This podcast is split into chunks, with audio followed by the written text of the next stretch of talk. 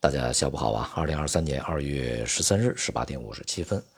今天的国内市场的 A 股表现是非常不错啊，这个个股行业板块啊都是全面上涨，并且呢是这个明显的优于啊在同时间这个亚洲市场的表现，以及在上周末啊欧美市场的表现，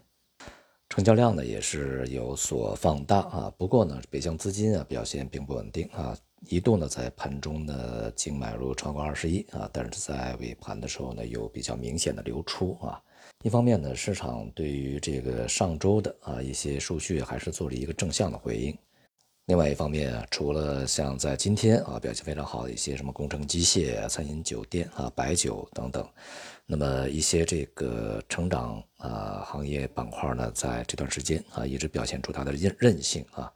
不过呢，形成鲜明对比的是，在这个大盘的蓝筹金融股啊，尤其是银行股呢，表现是相当低迷啊。整个这个和其他行业板块形成鲜明的对比啊。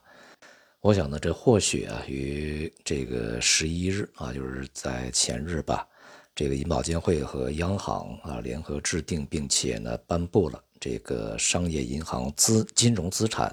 风险分类这个办法啊。这个办法的目标呢，目的啊，是为了这个推动商业银行准确的识别、评估信用风险，真实反映资产质量啊，将商业银行的这个它的金融资产啊进行风险评估呢，去进行了进一步的完善啊。这里边比较重要的，比如说啊，在之前呢，这个风险分类的对象它只是贷款啊，那么现在呢是扩展到了这个承担信用风险的全部金融资产。那么当然，像这个债权呢，啊，股权呢，也都是在里面的啊。那么，并且呢，一步细化和明确了啊，这个像一些资产它的啊什么逾期天数啊，啊，信用减值啊，这样的一些这个具体的啊量化指标。所以说呢，应该是啊，这个对于针对商业银行的这个资产的风险管理啊。是进一步的强化了啊，进一步的严厉了啊。前面的目标嘛，这个有一句话，呃，应该是我们相当的去重视啊，就是真实反映资产质量啊。那也就意味着，在之前的这个管理办法可能没有办法去让商业银行的这个资产质量能够去真实的反映出来啊。那么在这些年呢，我们对商业银行的看法一直不是非常积极啊，就是这个行业板块了啊，银行板块。那么他们的表现呢，也是证实了这一点啊，在这些年呢，没有什么特别这个良好的表现啊，主要问题就是资产质量问题，这也就是为什么市净率那么低啊，它仍然这个难以去激发市场的买入热情，推高它的股价，推高它的市净率啊，这样的一个这个原因啊，再加上呢，在这些年啊，像房地产。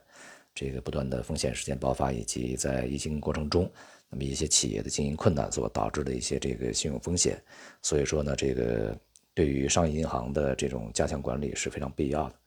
呃，但是与此同时，那么势必也会带来对于整个这个行业啊相关股价的一些这个压力。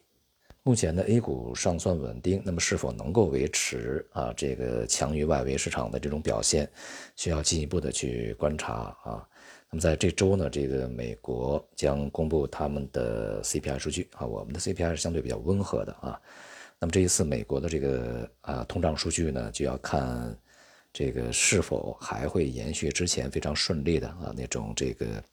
持续的啊这个通胀呃下滑的这种这个趋势啊。如果这种趋势放缓，或者说有一些意外的啊，比如说反弹，那可能都会对市场造成比较大的压力啊。反之，如果通胀数据显示这个下行非常快，那么当然是对资本市场是有好处的啊。不过这种可能性呢，相对来讲比较小一些啊，并且呢，由于这个像能源和其他的一些这个商品的反弹，有可能会在这个过程中对于呃它的这个通胀数据有一些影响啊，我们可以加以密切关注。其他市场方面呢，美元啊继续反弹，人民币继续调整，而黄金、白银呢，这个继续啊出现比较明显的这个下行。那么我们的对于今年大的一个趋势的看法没有改变啊，而并且呢，尤其是在上半年吧，这个买入美元啊，这个卖出黄金这种策略呢，仍然是可以坚持的啊。好，今天就到这里，谢谢大家。